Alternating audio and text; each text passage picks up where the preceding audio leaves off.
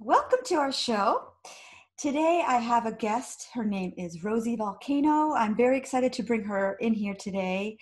Um, she'll be talking to us about lots of different things. One of the things she does is she's a coach, a life coach, and she's a very uh, extremely outgoing, warm-hearted person that I think is going to be able to share some very interesting stuff with us. So let's bring her in.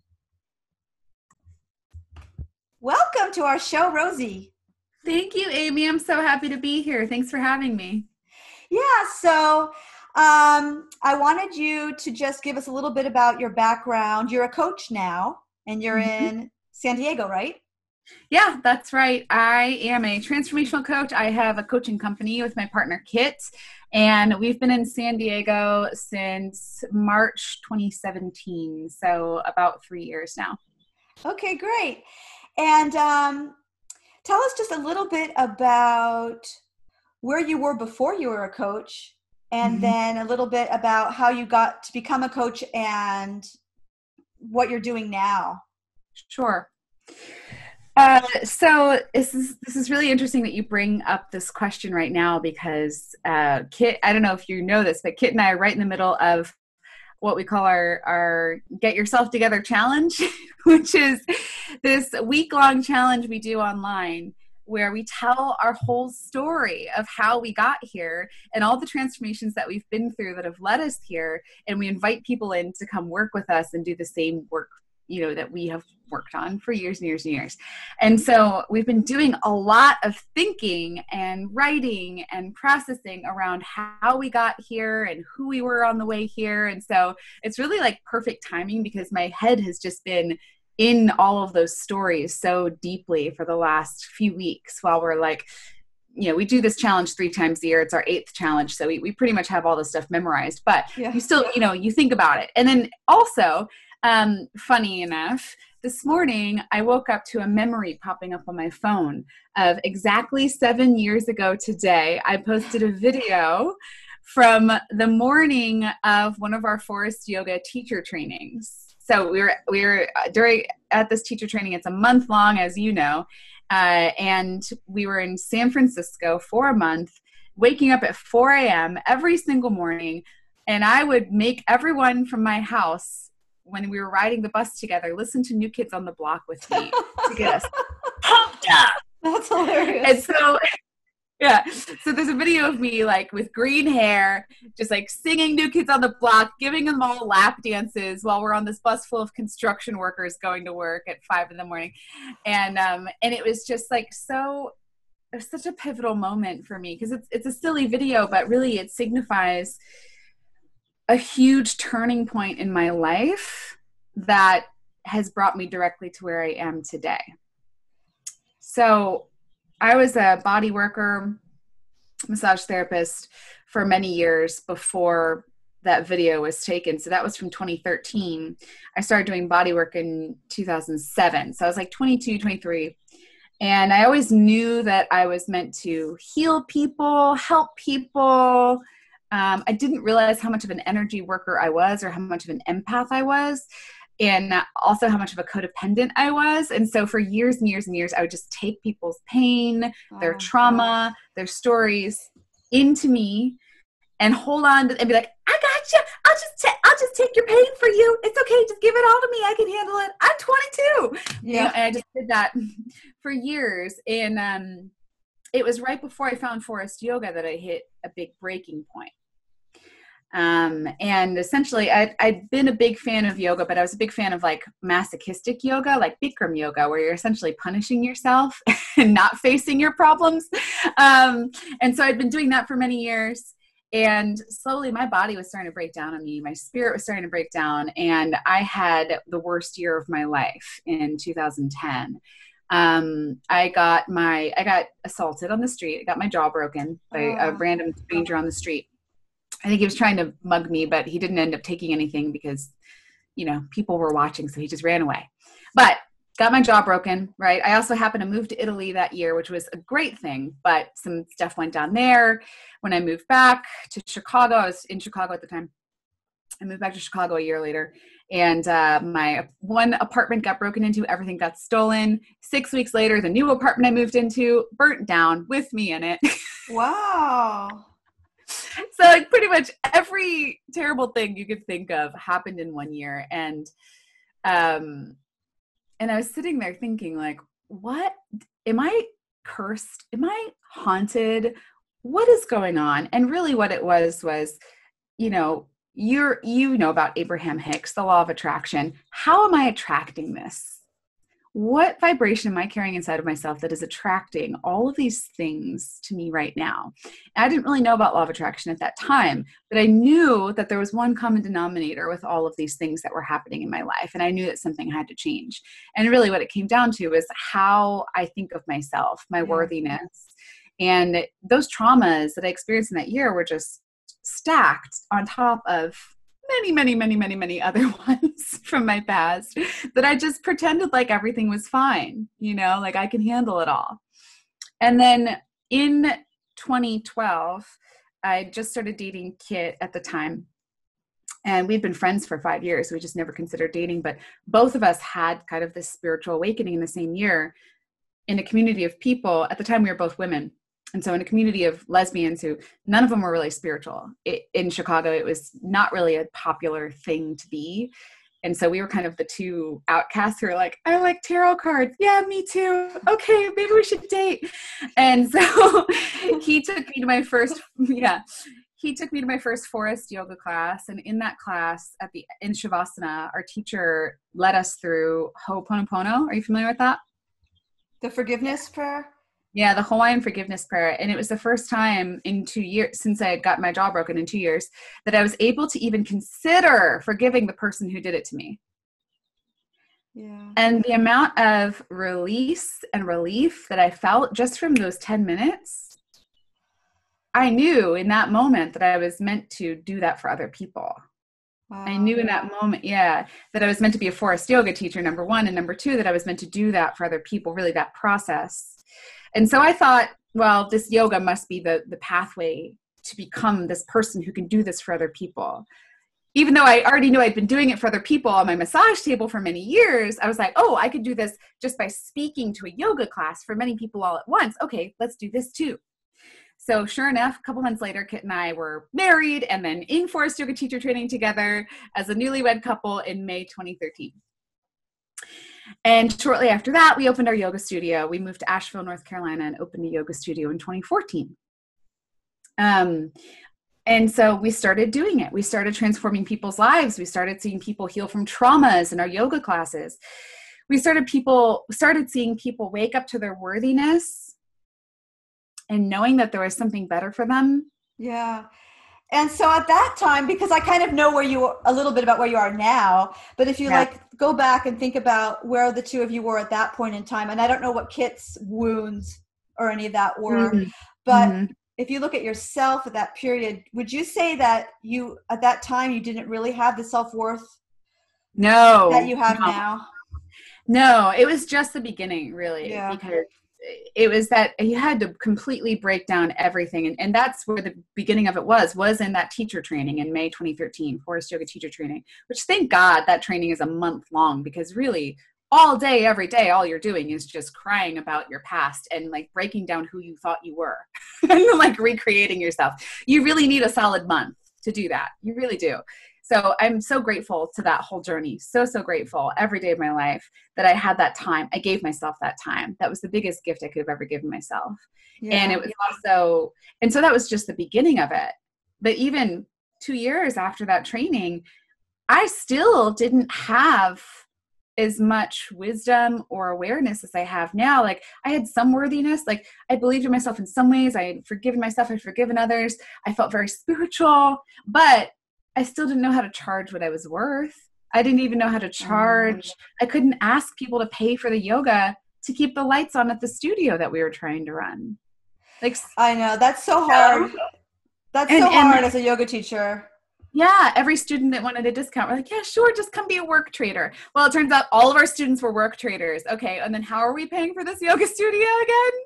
how do we do this? Yeah, right and yeah. so there was the worthiness thing there internally but also there was still something missing. It was like why can't we just and also i think it had something to do with the fact of living in in the south in appalachia. It, you know there's a different um, mindset around money down there as well. Everybody barters and thinks that if you're spiritual you shouldn't have to rely on money to survive. Well guess what? It still costs money to keep lights on at your yoga studio and buy food from the grocery store. Yeah. you need money for that.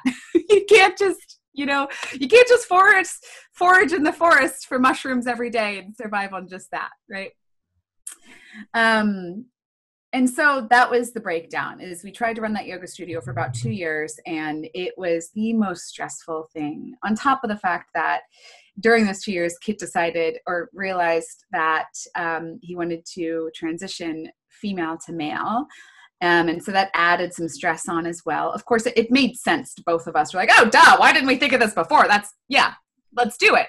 Do it for sure. I'll support you. Of course, but it's still a very stressful thing to go through hormones and things like that. Um, and so our marriage was falling apart. We were going into debt. Um, we put all of our savings into opening that studio, and it was just barely getting its head above the water by the time we decided to close it. Because after almost two years, we realized it's not it's not worth the stress. Why are we in Asheville, North Carolina? What are we doing here? Did not want to be there. Yeah. Um, and even if the studio did get its head above water and stay there, we'd still be really married to it and chained to it. Yeah. Even you know what I mean? Definitely. And um and really one of my life's deepest desires ever since I was a little kid was to travel and to see the world. I had National Geographic magazines I collected as a kid because I just wanted to see the world. And that was something that as a brick and mortar business owner, it's very difficult to do and so um, all of that combined this is crazy this is going to be so crazy for you okay so all of that combined we are stressed out. We're on the brink of divorce. We are just like breaking down. We're super skinny because we don't even have enough money to buy food. Like we just had to share the smallest amounts of food. Our relatives were sending us money. I have i've relied on myself since i was 14 years old never asked my parents for money and all of a sudden my dad is sneaking money into my checking account. I was like i don't even know how you have that information but okay dad. Thanks. Wow, yeah. Um, 30 years old, you know? And uh, so it's very humbling moment for me, you know, being yeah. this like self-sufficient person. I can take care of myself. I'm fine, you know? Um, and so we're, we're at this moment. We don't know what to do. We're $1,100 short on rent. It's February 1st, 2016. And um, February 1st, 2016, I'm sitting at my desk trying to write a newsletter, trying to get people into the studio. $1,100 short on rent. And we had never listened to Abraham Hicks at this point. This is the fun part, okay? We were still in that city skeptic person mindset of that's too woo woo for us. We're freaking yeah, Forrest yeah. yoga teachers calling the four directions, and Abraham Hicks is too woo woo for us. Like, who did we think we were? But you know, and so like I'd heard the name, but I didn't really know what it was about. I knew Law of Attraction, I knew The Secret, you know, I knew the kind of more mainstream side of things, but we weren't applying any of that stuff, that's for yeah. sure. And so I'm sitting at my desk and all of a sudden this voice comes out of nowhere in my head and says, Listen to Abraham Hicks. I'm like, uh, okay, fine. Like, I'll do anything at this point. Sure. So I put it on my headphones as I'm trying to get some inspiration to write. And, and little did I know, Kit is in the other room, scrolling on his phone like he does when he's stressed out. He just shuts down and scrolls on his phone. the same exact video. No way. Popped up on his phone. This is before our YouTube accounts were connected. So we weren't even on the same account. It pops up on his phone too, the same video. And he's never listened to Abraham Hicks before either. So he starts listening. And then so at some point, he walks through the room because my room was the office was kind of like between two rooms. And he sees the computer screen and he sees that I'm listening to the same video that he is. Because, you know, most of the videos on YouTube are not really videos, it's just the audio. But he sees the screen and it's the same screensaver. And he's like, we're listening to the same video. I was like, that's weird. He goes, what do you think of it? I'm like, oh, it's, pretty good. I like it. Yeah, it's a little bit weird. She's got a little bit of an accent thing going on. I don't know what's really happening. Like, is it a man? Is it a woman? I don't know. I don't get it, but like I like it. It's that, you know, let's start listening to it. Let's like start going on morning walks and and just really listening to it. And so we did. We started to go we had this beautiful mountain trail in a forest right outside our front door because Asheville, North Carolina, we're in the Blue Ridge Mountains and we happen to live right next to a trail. And so every morning we take our dogs out and we would play Abraham Hicks on speaker on our phone and listen to it together as we walked. Yeah, and so tell the people that are listening, sorry, tell the people that, are, that are listening that don't know what, what Abraham is. Like, how would you explain? Yeah. Okay, so Abraham Hicks is um, is first of all it's a it's a sweet little older lady named esther hicks from texas who is just as sweet as can be who essentially tapped into meditation in the 1980s and discovered that she was a channel for non-physical source energy. And so she has these guides that she receives messages from and she interprets them and uses them to give people answers to their questions or share wisdom with the world and she ref- they refer to themselves as Abraham. It's just kind of a collective source of information. And so she's been doing this since the 80s and she has these seminars where there'll be like 500 or 1000 people in a ballroom at a hotel a few times a year. She comes through san diego. She has a house here. She goes all up and down california. She does cruises.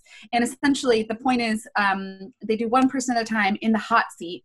And usually each session will have if you go you go for about four hours and you'll maybe see three or four people get in the hot seat. And have you gone to those the live ones with her? Okay oh, cool. Yeah. okay yeah, very yeah. cool. Okay. Three, awesome. three and it's been in the hot seat twice. Wow. Bastard. Anyway um, anyway it's fine. But um so uh so that's that's abraham hicks right? And so yes it is very woo woo and when she does channel this information she the older videos, you'll listen to her. She sounds kind of like a vampire. Like she has this strange accent. You're like, what's with the accent? What's happening? I don't get it. Right. But still, if, if you really, really listen to it, and you have to be ready for it, if you try to listen to it before you're ready to hear it, you're going to be totally turned off. So just everybody listening out there, if you turn it on and you're like, what the hell is this crap? Come back to it in six months. You might be ready for it. You never know. Yeah. Or the other thing I think is like, you know, she just put one out recently that my mom sent me, hmm. um, mm. talking about, well, she doesn't use the word COVID, but she's talking about what's yeah. happening today. And yeah. I was thinking, like, even if people don't believe that she's a channel, like if people, if there are people out there that are like, that doesn't exist, right? Uh, that's a bunch of crap, and right. hell no. I still think that whatever she's saying is so relevant. It doesn't exactly. matter, right? Exactly. Who cares if it's coming from her subconscious, if it's coming from the universe? Doesn't matter, does it? Because the thing is, if you listen and you get information from it that you can apply into your life and that improves your life, then who cares? Yeah. Where it comes from. so that's where we were at. We were at rock bottom and we had nowhere to go but up and we had nothing left to lose. And so we were like, let's just do whatever she says to do and try it 100% and apply all of it like as much as we can and catch each other when we start to go in different directions and pull each other back and just keep applying it and see if it works. Because we have nothing left to lose right now. Yeah. And so so and that's the point i think that really those moments in life those are our biggest gifts is when you hit rock bottom or like you just have nowhere else to go. And that's that's when the biggest possible transformation is is available to you. And so like those moments are really those are awesome. Yeah and the abraham hicks they talk about that like that upheaval is that actually your soul really wanting that because yeah. giving you what you want. And that up- upheaval those moments like now that we're going through that yeah. upheaval that's where you're going to find the solutions. Exactly if you're willing to look at it that way. So um so here we were rock bottom in debt nothing left to lose marriage falling apart losing our business.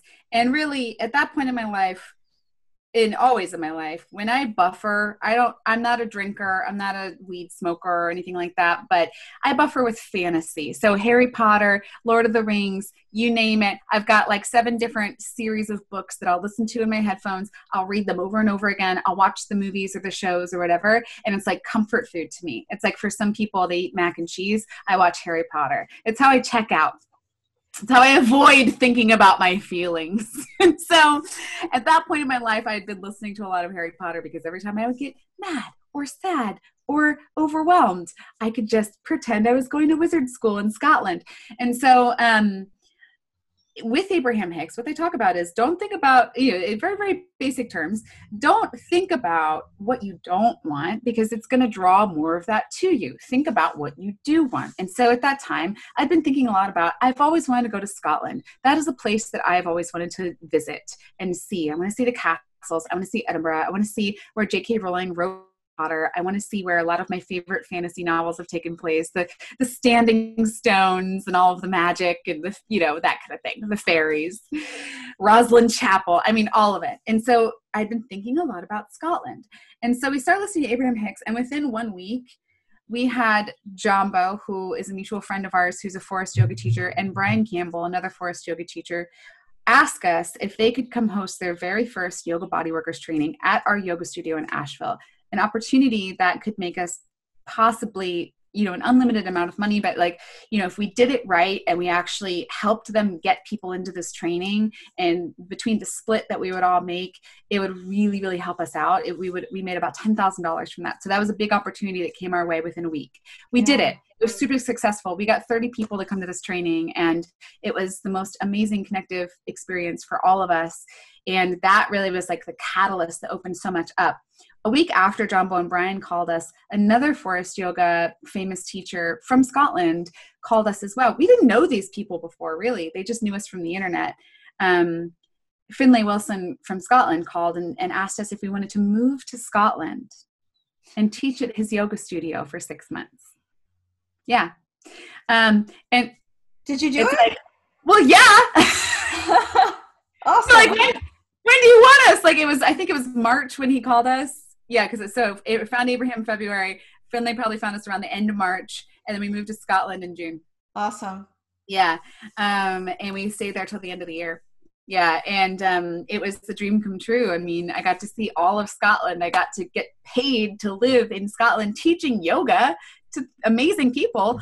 And all of the people I met in that year, from the yoga body bodyworkers training to living in Scotland, all of them, it was like this very magical connection. And so at the end of that year, um, Ken and I decided to move back to the States. We, we moved to California because his whole family lives here.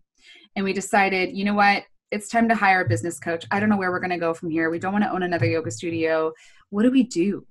You know, the studio that we had owned in Asheville and then all the students we had taught in Scotland many of them were making these huge transformations in their lives. They were healing deep traumas. They were seeing themselves in a new light.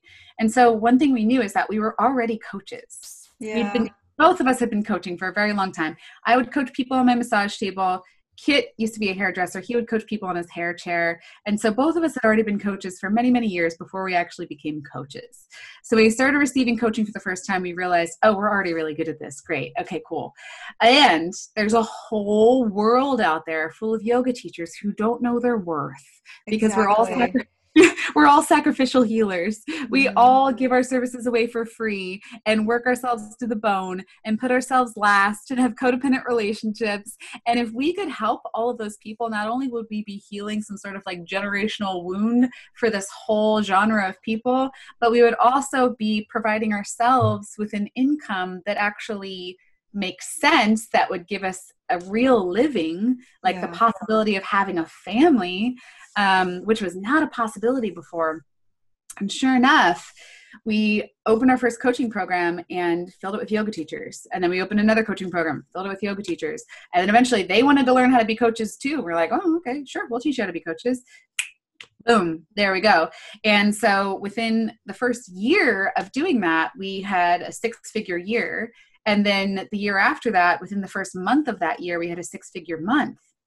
Um, and so we realized that we had found our purpose. Not only were we good at what we do, but we love what we do, and people yeah. need what we do. And it all worked out. and so that first six figure month was January 2018.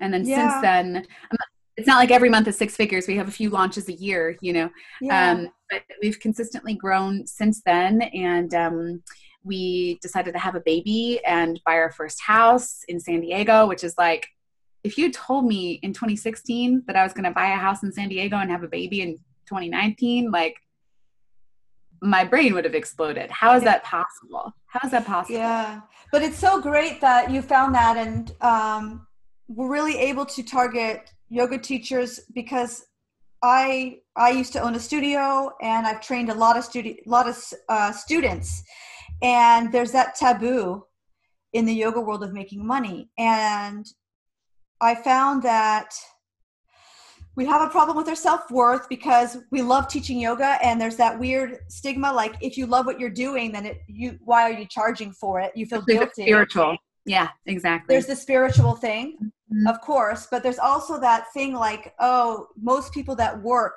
and are paid well are doing a job they don't like.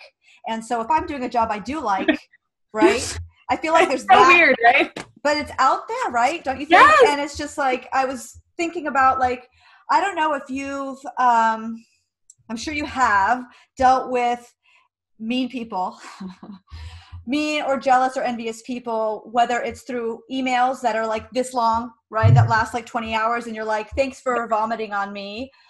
whatever the projections and the hate or the envy or the whatever it is, I have found comes often from our own yoga community because there's that um, lack of self-worth. And so when you start to be successful as a teacher they start saying deep down they're like i want that but i don't believe i deserve that so i'm going to go shit on that person. Yeah. Like i felt like that's kind of been a pattern. And so when i realized that it's like wow that person probably wants to make a living and probably wants to do well but they believe deep down they don't deserve it. They're not worthy. Yeah. and then you have this mixed message going out to the yoga community because sometimes students are seeing oh that teacher doesn't charge a lot or that teacher's doing it for free mm-hmm. or that mm-hmm. teacher's doing it for free because they don't need the money but mm-hmm. why are you charging and so then students get confused and they right. think well why should i pay for yoga because some teachers are doing it for free or some are doing yeah. it for five dollars on the beach and then so i was thinking about all this and i thought it's our it's our fault it's the yoga teacher's fault for that out there for us thinking we don't deserve it for us mm-hmm. treating each other like not very well sometimes because there's jealousy. If i'm not making it you are then you're not spiritual anymore. How oh, dare yeah. you? Who are you to have you dealt with that? You know what i'm talking about right? Absolutely. Yeah. Yeah definitely. And you know what's interesting is that um, we've built a community of people who we have awakened to their own worthiness. And yeah. so most of the people we surround ourselves with they don't think like that anymore which is a beautiful thing yeah. they see themselves as valuable they see what they're what they have to offer the world as valuable and they're getting paid for that really well we've ended up hiring so many of our colleagues from the yoga world into our business. So they work for us now and they're making bomb ass money and living in the virgin islands and buying properties in costa rica and like working a quarter of the hours they used to work making four times as much money. And so it's like um, we've we've kind of like helped them discover this new life and it's it's beautiful. And so sometimes we forget that there are still people out there that haven't broken through those beliefs yet because we've really just like filtered them out in a lot of ways. And um and usually people are attracted to us because they're ready for that change because yeah, they're yeah. ready to change their mindset which is great. And so we're like we're fight we're, we're sending our messages to the right people now yeah, and kind of avoiding the other people who really don't want to change because that's what they say about um how many therapists does it take to screw in a light bulb or something like that? It's like uh, one, but they have to want to change or something like that. They have to want to do it. It's just, you know, it's like you can't force transformation on somebody. You can't force somebody to change their beliefs. They have to want to change their beliefs first, and they have to ask, they have to be willing to ask you to do it, right? Yeah, absolutely. And so, um, but it's funny you bring that up because we recently started running ads. We've built this whole business organically. We built, you know, this half a million dollar a year business organically. We just started playing with ads in the last six months or so just to see what would happen because why not get bigger? Why not spread this to more people and and grow exponentially instead of this kind of like well, we've already been growing pretty exponentially, but it's been we've been able to handle it and now we're like okay let's let's step it up let's see what happens with ads and so we've been putting these ads out there in the comments that you get from random strangers on Facebook ads, man, if you're not prepared emotionally to read them, just don't even look at them because sometimes people can just say the most horrible things out of nowhere and you you have, you're reminded oh right not everybody does this work. Yeah. Not everybody has this perspective. You start seeing the the the beliefs of like oh spirituality can't you can't sell spirituality. If you're spirit if you want to learn this stuff you can learn it for free. It's available everywhere. Da da da you name it you name it all these comments. And then of course the just straight up mean ones like oh you look stupid or whatever. You know don't really but that's that's really where it's been coming up lately for me. And um and you know like i i don't have time to get into a facebook comment war yeah. with people. So if they're attracted to our message great click the link. If not, cool, I'll delete your comment. It's not a big deal to me. Um, but yeah, so so I mean, I don't know But it, it's definitely out there. And again, like I said, I think that the right people will if you if you start to filter your own world and stop associating with the people who are being hard on you for charging what you're worth eventually you can create your own reality surrounded only by other people who celebrate you and you stand in your worth. I love that.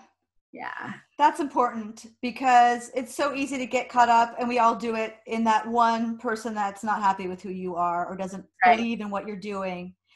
Even if there's 8,000 people that think you're great. Exactly. And yeah. it's so hard to filter that and it's you know when those type of things have happened as a yoga studio owner uh, or as a trainer or those type of things you know i was always like why am i so focused on why am i questioning so much myself from this one person when everyone else is blossoming and opening and transforming and happy and on their own path and not even worrying about who i am? Yeah. Why even worry about who i am? Why do you even care who i am? You know what i mean? And yeah. uh but it was always hard for that. And then i always think like well if you want to take it back to like the Abraham Hicks vibrational thing, it's almost like a sign like, oh, we don't vibrate together. So this is a sign that I mm-hmm. need to like let go of that because we're not yep. we're not together and I don't need to force some weird some weird pairing up of something if it's not going to work out even though right. human nature you kind of want to resolve conflict or you want to prove to somebody like no I, I i i do like what i'm doing. I do believe in you. I do whatever I am good. Yeah. Whatever, right? Sometimes you have to let yeah. it go and be like, oh, they don't believe in me. They don't like me. They don't. Yeah. And, and one of my favorite uh, phrases that I remind myself of in this time is your vibe attracts your tribe. So if people are not attracted to your vibe, then they're not part of your tribe. And that's okay. They're going to be part of somebody else's tribe. Absolutely. Yeah. And what I think, like, so we were, you know, you were telling me that, so you've had a lot of different phases in your life to get to where you are now and you have hit rock bottom and you have managed to figure out where you belong and where your gifts are and where your value is and you've done that with Kit together. You've built something that's like your own little empire right? And um, now you're like okay well it works. We love what we do. We're great at what we do. We've made major changes like helped people make changes because they wanted those changes it yeah. was nothing forced. It was like this was their time and they wanted to do this. They came to us and we all did it together. Like you need both mm-hmm. sides to be ready, right? Like in the coaching world, do they still use the term uncoachable? Oh yeah. Yeah. Okay. So like, yeah. So like you have people that might talk to you and then you realize, oh, they're probably not coachable. Like, um, well, it's, you have to use discernment before you label somebody as uncoachable. Because oftentimes what i find and this also comes back to abraham hicks is a, a lot of times if somebody seems uncoachable at first is something that you have to transform inside of yourself as the coach. Um, so you have to think okay are they uncoachable because i'm triggered by them?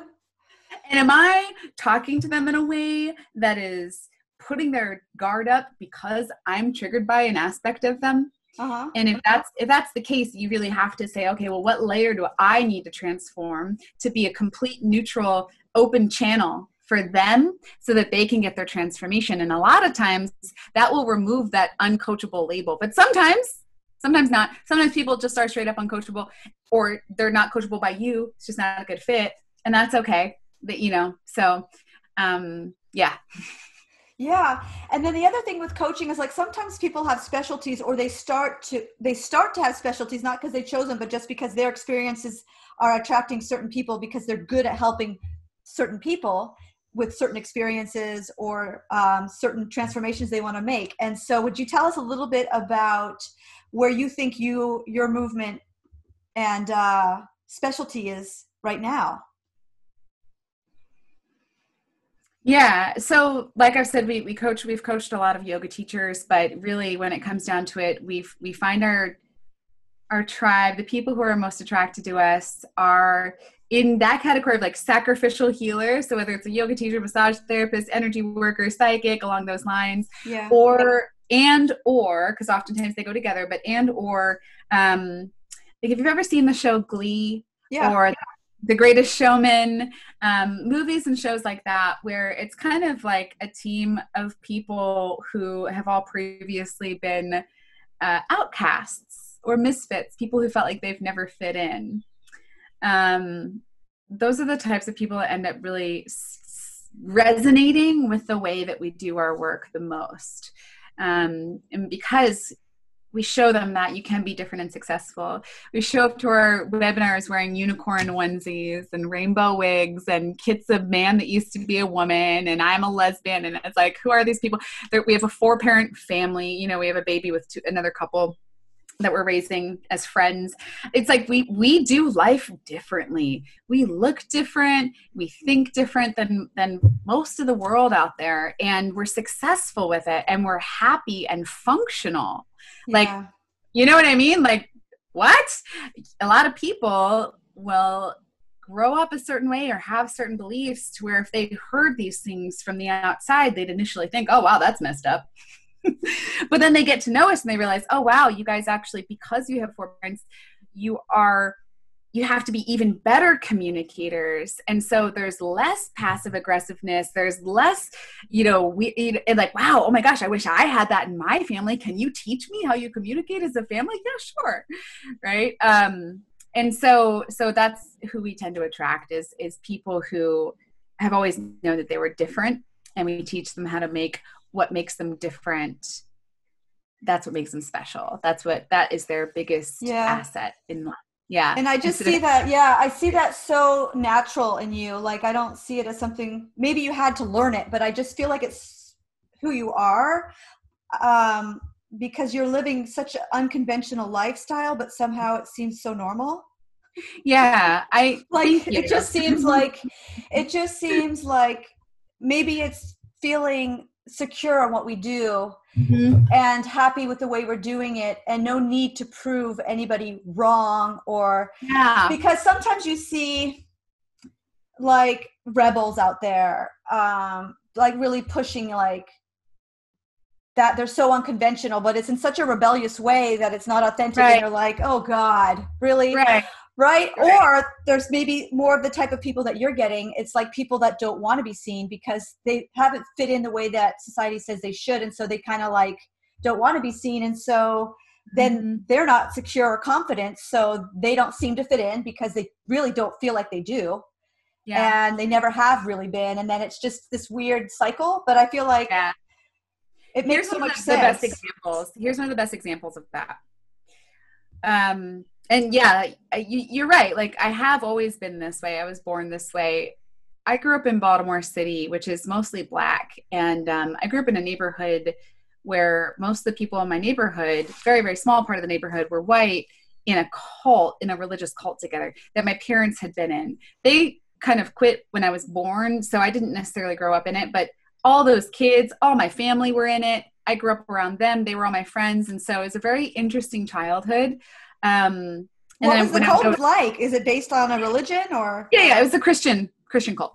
Okay. It was a community, right? Uh, but, uh-huh. but they were very, very strict. You couldn't talk to people outside the community. You had to wear certain things. They didn't celebrate certain holidays. Like kids weren't allowed to celebrate Halloween. You know that kind of thing.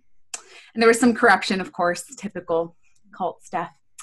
But anyway, so very interesting childhood. And then when I would go to public school, I went to pretty much an all black school um, I was one of five white kids in the school, and so from a very young age, I was all I was always like kind of uh, confronted with a reality where there were there was a lot of uh, difference happening. And so I, I kind of learned not to judge anybody for anything. And i never i never had that. And so i never really knew the difference between if i had a crush on a girl or a crush on a boy it was always just normal to me right or if somebody was black or if somebody was white i didn't understand the difference right growing up and so um, so I think that that was a really big gift to me because I never judged people based on anything. And so I would have all these different little friends, and some of them would judge other ones for being fat or skinny or white or black or whatever. And I'd kind of bring them all together and be like, hey, let's just all hang out and be friends. like that was just me. And um, and then as I got older and I was my parents were still very Catholic, I would I was I had to go to Catholic church and all that and I loved it. I loved going to church, but I also loved people who weren't religious. I loved everybody, right? I didn't judge anybody and I thought, well that's that's what Jesus is, right? So shouldn't I be that way too?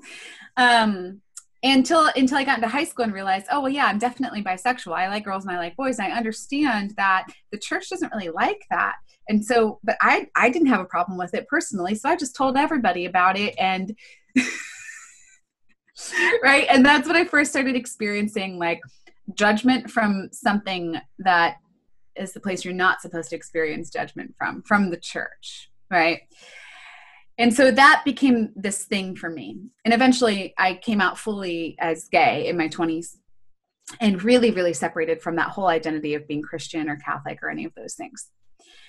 And I had walls up, you know, I became very and you know i went through a lot actually with my parents when i decided to get married and all that kind of stuff and so i had a lot of walls up against christians and i just assumed that all of them judged me and so i would judge them before they ever got a chance to judge me and just stay far away from them so that they didn't have a chance to judge me yeah I made assumptions about them, and I made just as many judgments about them as they made about me. Oh, they're closed minded.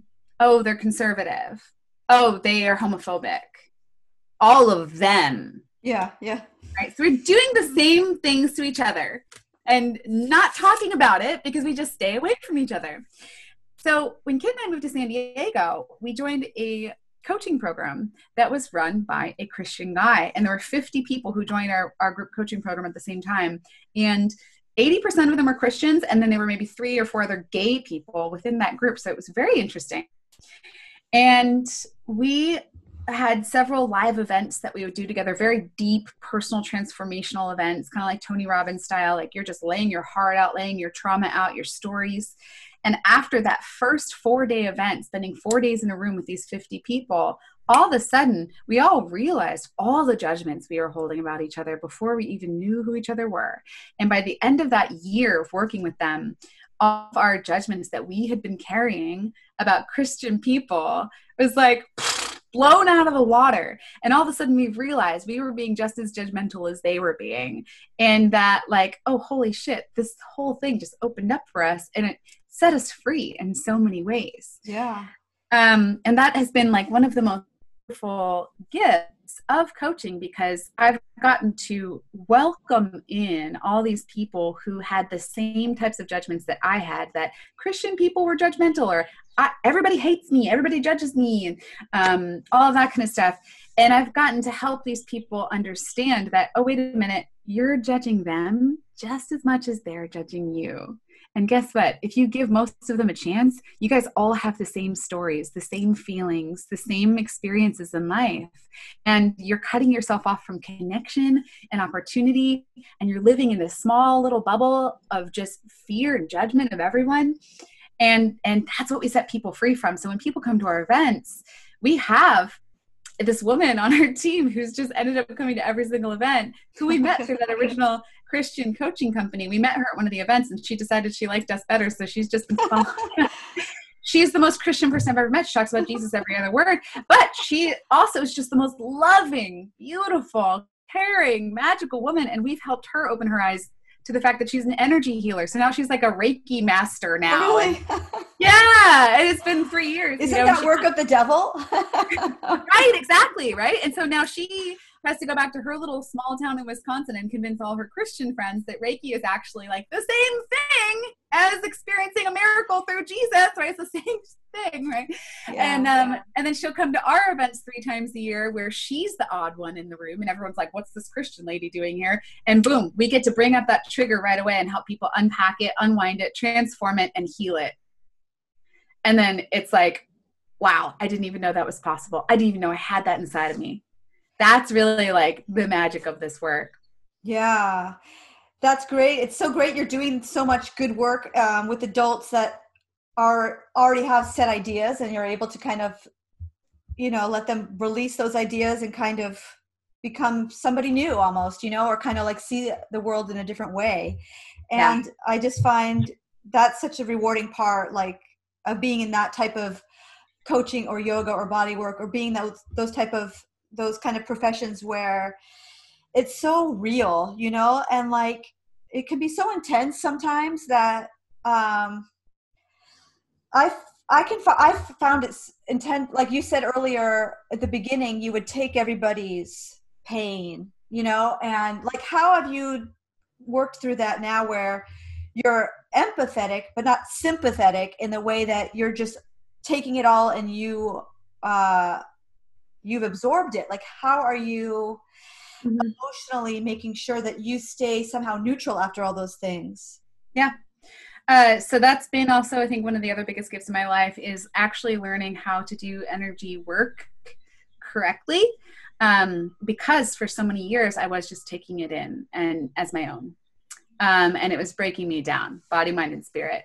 And like i said i reached that breaking point emotionally traumatic like that year of trauma all of those things. And pretty soon after that i started getting all of these opportunities to learn more. So a woman invited me to do her shamanic priestess training. A friend invited me to my first ayahuasca ceremony. So between plant medicine learning about shamanism and learning more about energy work becoming a shamanic priestess doing all those trainings for the last seven years i've i've really been able to put into words what I knew I had been doing my whole life. Mm-hmm. Right. So I knew I was an energy transformer for people my whole life, but I didn't understand what that meant. And so that's why I was just taking it as my own because I didn't understand it. Yeah. And, and now you um, really feel that difference when it's yours and when it's not yours. Yeah. Um, mm-hmm. And also, I mean, yeah, yeah, totally but I think one of the most important things that I've been able to distinguish and work with is becoming a, a, a channel as re- instead of a receptacle. And so, the first thing that I really learned from anybody, and this was from somebody who worked with me at a massage place. I was working at a chiropractor's office, and I was like, "What do I do? My hands are all red and swollen." And eh. they're like, "It's it's stored up energy. Like it's you have to release the energy. And I'm like, what? That's woo woo stuff. Like I'm a clinical massage therapist. I just talk about myofascial release and, and trigger points and anatomy. And I thought I was so smart, right? Um, but I would touch a point on someone's body and he would have, he would release 10 years of childhood trauma and be like a baby crying in my arms for 45 minutes. I'd be like, oh yeah, that was just a, you just released a trigger point, da da da da da, you know? And so she's like, no, so the most basic thing that she taught me at that time was like close your eyes, open up a door in the top of your head and allow yourself to channel source energy. And as you exhale, open up a door in the bottom of your feet and let whatever you don't need, whatever's not yours, flow out of you and back into the earth where the earth can recycle that energy, turn it into compost so they can create new life. And once I understood that concept, it was a very, very basic concept, a very, very basic visualization. I would do that grounding before and after each massage, before and after each yoga class. And from there, it's grown into much more um, intricate learnings about the nature of energy and the nature of entities and the nature of clearing things and what is an exorcism and what is the, what yours what's not yours what's something else entirely what's you know what i mean? And so yeah. um, you can go into a whole labyrinthian world of learning different types of energy work but what it really comes down to is having a clear connection to your own intuition and making sure your own energy is clear and knowing to trust yourself and knowing that when you're experiencing something whatever it, you think you're experiencing is most likely what you're experiencing. You just need to be able to trust yourself and your intuition when it tells you what's happening. And so since then, um, I've really like at our live events, I kind of I don't ask for it, but I start to attract people who are ready to release something big and deep and very intense. You've probably seen this with Jumbo before. Mm-hmm. Right. Same thing. And Jumbo's actually mentored me in how to work with this kind of stuff, how to work with entities. Um, and so when something's ready to move, it finds me and whoever it's about to come out of, it comes out of. And I I work with it and I help it move. Um, and it's it's interesting because most of the time we're at the point now where our community has grown so much that it's not all yoga people. It's not all people who have seen stuff like this before. Yeah. A lot of times it's a, it's a room full of people who have no idea what is happening and even the person that's happening to has no idea what's happening. Right. And so I just kind of have to go with the flow, get people to assist me where I can, make sure the room is protected and cleared and all of that kind of stuff. And then just kind of like explain it afterwards like yes you just gave birth to some energetic babies and um like, you know so um you you really just have to like if you're chosen to do this type of work it's going to find you whether you want it to or not. Jumbo's told me multiple times other of my mentors have told me multiple times rosie it's exhausting this work. Are you sure you want to learn this from me? And i'm like look I it's not up to me. It's not up to me. These experiences find me. And um I'm going to have to learn how to process them and help people who are having them whether I want to or not because they're not going to stop happening. Yeah yeah and so so that's really where i'm at right now in my journey is like i have to learn how to protect myself how to open myself how to move this stuff because it's my responsibility it's a gift that i've been given and i have an obligation to make sure that everyone in the room is protected as well um, and go from there yeah that's great though because there's always so much to yeah. learn and just the, yeah. the further along you are um, on accepting who you are and your gifts then I, I guess it just makes sense that you're going to have to open yourself up to bigger things like that and just trust like it's the right thing right and yeah. so when you have people that you're coaching that are a little lost like what what kind of advice would you be able to give to somebody who is like i know i want to do something different um, i know i like i like being with people i know i want to be of service to others but i totally I'm a little lost. I don't know. I don't know if I have any gifts. Um, like, what kind of advice would you give to those people that feel like lost? You know what I mean? Yeah. Um, well, oftentimes people who feel lost are experiencing a little bit of comparanoia. they see other people who have done similar things to what they've done and they compare themselves to those people and they think i should be where that person is. I've been a yoga teacher. I've been a massage therapist. Look how successful they are. Why don't i have that? Why don't i feel that way about what i do um, what what should i be doing and what they really need to do is focus on themselves and really get to know themselves on a deeper level really unpack who they are, what makes them tick, what motivates them, what gets them excited. And oftentimes, these are the type of people who are extra sensitive, highly sensitive empaths who take on everybody else's shit and they're unable to distinguish their own emotions from everyone else's emotions around them. Um, and I know because that was me. Yeah. And so they live their life according to the expectations of everyone else around them, according to everyone else's needs. And All so right. my, my, computer's going out. Okay, I have to plug it back in. Oh, okay. okay. so my biggest piece of advice for them would be just to know to get to know themselves and to obviously honestly coaching is the best way to get to know yourself. If you have someone who's dedicated to you week after week, coaching is not about advice giving. Coaching if you have a good coach, that coach should be able to ask you questions that get you to go deeper inside of yourself to find the answers that are already there. And you probably haven't taken the time to do that for yourself yet. You've yeah. just moved from one thing to another thinking, oh, this will help people. I'll go become a yoga teacher. Oh, I can help people with massage. I'll go become a massage therapist. Oh, and you just spend your whole life helping people, thinking about other people, um, and not realizing that what you want and your desires and your history and your stories are all important too. Because almost everybody out there is an expert on something, even if it's just your own life experience. You have wisdom to offer about something. Absolutely. yeah, your story is going to help someone out there.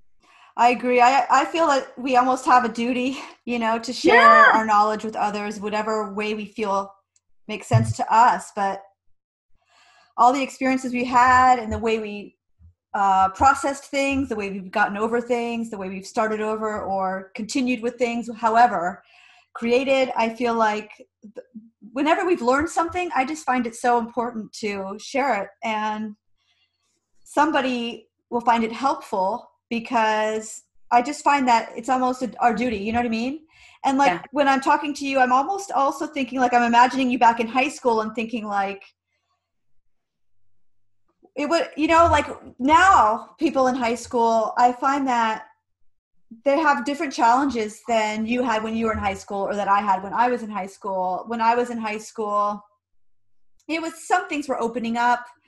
Uh, mine was more like the late 80s so it was mm. more like the the new wave alternative type of things were were ending up being the, the cool thing so yeah. i think right and then cool. That seemed like but i still know like a lot of my friends my male friends who were gay were still bullied still had to transfer schools oh, yeah. still felt like they couldn't share anything with people even though i was kind of deep down jealous of the the gay guys because I felt like they were the cool ones and I was not going to be that. You know what I mean? Like I was always kind of jealous of them. But I, when you look back, I know that they were struggling, and I just think nowadays it seems more open. It seems okay. People are questioning things. People are not. Oh yeah. They don't need Almost to know. All high schoolers I know are like pansexual, non-binary, gender non-conform, and I'm like, what? What? Go you that's great. it's amazing. But like what advice cuz I find that there's there's always kind of extremes going on and I find that as humans we need to find our own harmony, our own balance. I think when we're so extreme on one side or of something else, I don't feel like it's a real harmony within ourselves. I mean, I still feel like it's part of who we are, but I just feel like there's some kind of harmony that needs to happen and like what kind of advice would you have like would you coach teenagers do you think that that would be helpful yeah. Or? oh yeah i think that um you know most of the core beliefs we have ingrained into our brains happen between the ages of 5 and 10 generally from the things that happen between the ages of 5 and 10 so there's really really deep down core beliefs of i'm not worthy or nobody cares about me or my mom doesn't love me or whatever it is. Those those form at that age and then they really get solidified in those teenage years.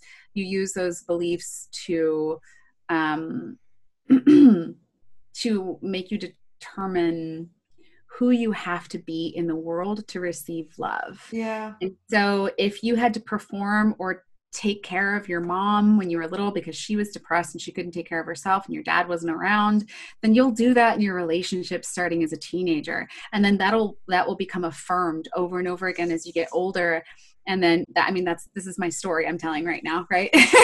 And you won't realize anything's wrong with that because it's always been who you are until you realize you're 25 and you've been so codependent that you've taken care of your your partner's since you were 14 and you've never done the thing that you really want to do with your life because you've been so consumed with being the caretaker emotionally physically for your part you know what i mean? And so so yeah as teenagers that is the perfect time to receive coaching because then you get to uh, you get to identify those beliefs before they mess up your adult life Yeah. and you get to reprogram them and choose new ones at a young age before you waste most of your 20s doing the things that you don't actually want to be doing or thinking the things about yourself that you don't actually want to be thinking. Um, yeah so coaching can coaching i think is really really important for teenagers. I don't specialize in coaching teenagers although i will get my nephews on the phone every once in a while and coach them a little bit uh, when they've got tough stuff coming up and i do love that.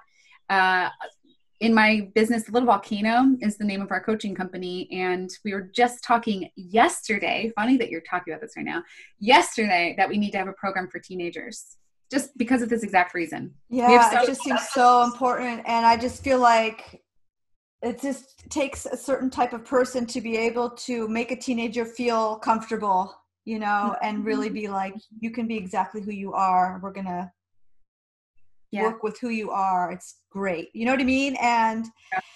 because it's that age where you're like trying to look cool or trying to fit in or trying to rebel because you're thinking, well, I don't want to fit in, so I'm going to rebel and I'm going to be like just totally out there and no one's going to understand who I am and I want it that way or however you kind of deal like I was more of the rebel like I just had to play it to the edge and just really like I needed that. I had to get that out of my system. I didn't want anyone stopping me. I didn't care if it was dangerous. It was like, this is what I need to do. I need to yep. find these edges, be with different people, see what that's about, see what their lifestyles are about, um, you know, expose myself to danger and deal with it and all these type of things that make me feel alive, whatever. But um, I think that that's such, that was such a turning point, of, at least in my life, where that's when I really started doubting who I am, low self confidence, um, those type of things where you think, yeah, I trust my parents, but I kind of want to talk to somebody else. You know, like I kind of want to talk to somebody who doesn't know know me because I just want that openness of not being judged or somebody thinks they know me but they really don't. Like it's just a neutral person that's going to be able to help me sort through some things you know? Yeah Yep, exactly. Yeah, and I just think of like the teens today that I am like my daughters are teens now, 13 and 15, and I feel oh, cool. like I think like parenting that that age or even younger before that like because you have like a little boy he's a little over one years old right yeah he's like 15 months okay yeah so we'll talk about that a little bit if you have time but like when they start you'll notice this or if you already haven't like so you have four people raising your son, right? So that's four personalities. I assume they're all strong personalities. Yeah. Yeah. I'm assuming maybe not, but half of them got have got to be right.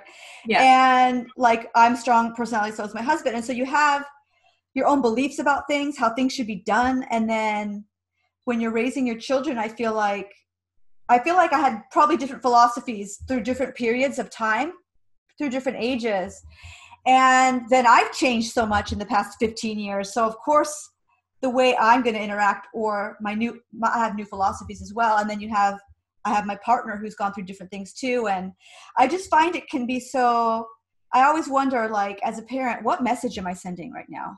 Mm-hmm. And then sometimes I don't know if you get, you probably don't get that yet, but maybe you do. Like at night, like right before you fall asleep, sometimes you're like, you get like, oh, that sucked what I said or did today. Like, I, I yeah. wish I had it, uh, right? So what What's I'm saying really is, cool about. So go ahead. Go ahead. I was going to say, um, one thing that I'm really grateful for in having a four parent family is that we knew each other for five years and talked about being co-parents for five years before we had a baby together and so we talked about all the different ways that we would want to raise a child and we realized that we agreed on all the really important stuff and not only that having four people instead of two and we're not it's not like all four of us are a couple it's two separate couples we're just friends. And so because we're not in that kind of like romantic relationship with each other we hold each other to really high standards and we hold each other really accountable and we have to have really clear communication. And so because of that we we read books together as a family and about parenting and then we talk about that. And we call each other out in moments where there's um, an idea that we have all agreed on as parents is what we want to do and one person's not doing it we'll say hey remember this? You know and so it, we encourage each other all to be the best parent that we can be and to be super accountable for doing what we say we're going to do as parents. And if one of us slips or is not doing that we we kind of like gently remind each other with love but we have a meeting every single week a family meeting where we talk about it too and say okay well i noticed this with him. Well let's try to encourage him to do this or let's try to not use these types of words around him because his brain's going to develop a little bit better if we use these types of words. Um, and and that's been a really cool part of being a parent that i feel like most two parent families don't get a chance to do that. They don't get a chance to talk about those philosophies as much because it's harder when you're in a couple with someone to be constantly calling them out. Hey, the Montessori toddler book says this. You know, with just two people, we drive each other crazy. But all of a sudden, when it's four people, it's like, all right, this is our responsibility. We've all agreed to this. Okay, cool. Yeah, yeah. it must diffuse. it must diffuse the energy a little differently too. Because I don't know if you've noticed with Kit, but like, and it's still the somewhat the beginning of parenting. Uh, personally, I noticed like my husband is different as a father you know like there's a side that i didn't know and yeah that yeah. sometimes may be surprising for him and it's also surprising for me and so it's like wow who's that person i didn't know they had that trait or that belief mm-hmm. or that way mm-hmm. and then yeah like you said if it's just two you don't want to be on somebody's back all the time but you're the mom so you have to like make sure that you things are being done in a way that you think is sending a good message like i find that sometimes it's really comp- not complicated, but it can be somewhat challenging and intense emotionally, right? Oh, yeah, definitely. Um, but I think it also helps that we all do this work. We all do this personal development, personal transformation oh, work. Oh, yeah. All the time. And so we're always looking for ways to evolve ourselves, to call out our own emotional beliefs, traumas, or triggers from our own childhoods and transform them so that we can be better people and better parents for our child. And so to be all on the same page with that is really important as well. Because if only one of us was doing that type of work, or even just two, or even three of us, but somebody wasn't, that would be really hard because that person would just prefer to be ignorant yeah. to what triggers them. But all four of us are aware of this and all four of us want to be doing this work so we're always looking for opportunities to unpack those those yeah, old that's a good way to look at it because i yeah. feel lucky because my husband's so open to my observations you know like that's great.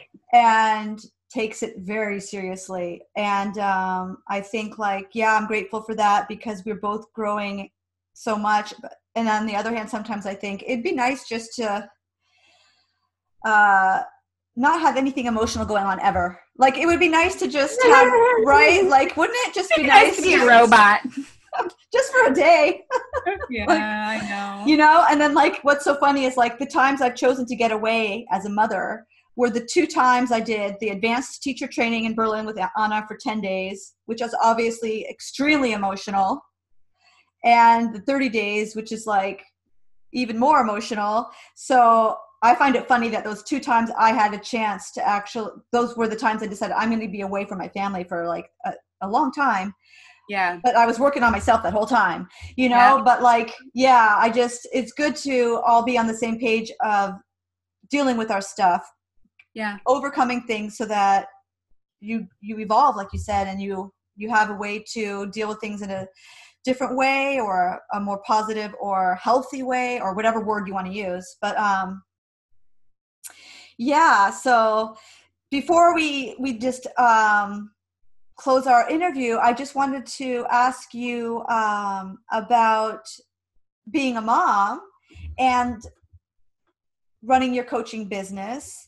And um, like how do you what do you do in your life to find balance to feel grounded or to feel nourished? What are the types of things you're doing yeah that's really important um, i tend to you know being a former codependent empath uh, sacrificial healer. That's the biggest pattern for me to unwind and reprogram is the pattern of self love and self care and making that a non negotiable thing, a non negotiable part of my life, especially as a mom. I feel like I'd just gotten that down. Like, right before I gave birth, I was like, boom, like when I, when you get pregnant, all of a sudden the need to take care of yourself becomes a lot more important because it's not just you you're taking care of it's also a little creature inside of you. So you're like yeah you go to bed on time. I meditated for an hour every single day at 5 a.m i went for a walk every single day. I didn't check my email to a certain time and i really got into that routine. I was like yeah i got the self-care thing down Yeah, it's because I had another human inside of me. So it really wasn't self care, was it? Um, that's okay. And then the human comes out, and you're like, oh crap, now I don't have time for anything. now I got to figure it all out again.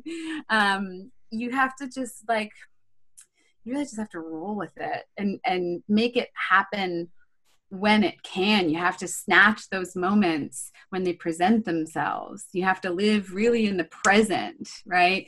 Because even with four parents, having a baby is still a lot. It's a lot of work. and so even when the other dads have him, and I have free time. It's like, oh well, great. Now I can do laundry and clean the bathroom, and that you know, go to the grocery store. And you know, it's like that's not really self care. So, um, yeah, it's it's been interesting. And so he's 15 months old, and I still I do struggle from day to day to have a solid routine. But in general, the things that do ground me are meditation, yoga practice, and running or walking, hiking, any of those things. I, I love all three of them, but I'm not always in the mood to do any one of them. So I just have to go with what I'm yeah, feeling. Yeah. yeah.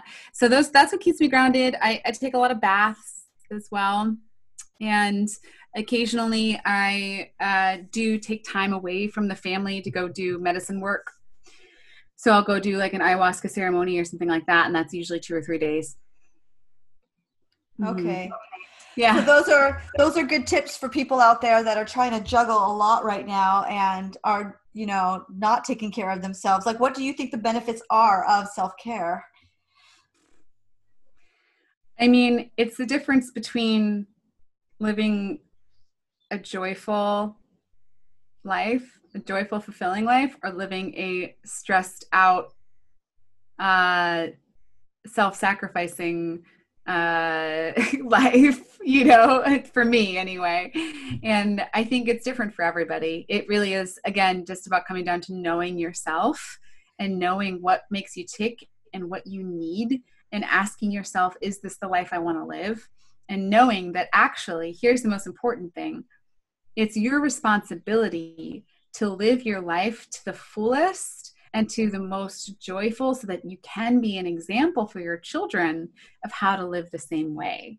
Because if you're just surviving and getting by from day to day, trying to make it work for your kids, they're going to see that. They're going to see that you're unhappy, that you're stressed out, that you don't take care of your physical health. You know, how many parents do you know that end up getting out of shape? And getting a little out of shape isn't the worst thing in the world, but when you stack that up over time, it can lead to joint pain, diabetes, term, you know, all kinds of illnesses and diseases, autoimmune stuff. I mean, like you name it, right?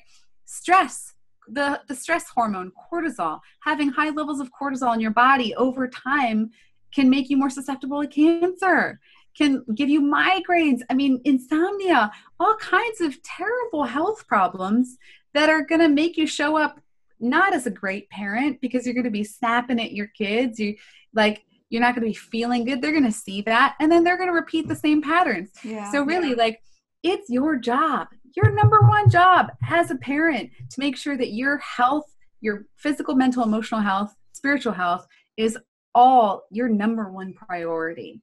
Because otherwise you're just going to create the same unhealthy patterns that you learned from your parents in your kid so that to me that's what it all comes down to when you're coaching somebody. If they have kids, if they won't change for themselves, you bring your their kids into the conversation, and all of a sudden they're willing to change. Great. Well, yeah. I wanted to thank you so much for sharing so many different things with us. There's so many. Um, there's so much um, richness in everything that you you gave us today, and um, once this is on my website and YouTube, there will be links so people can um, also, if they want to contact you, find out more about what you do and get coaching done or any of the other services you provide, they will have that information. So thank you so much. Thank you, Amy. It was really a pleasure talking with you, and thank you for the awesome questions. You're welcome.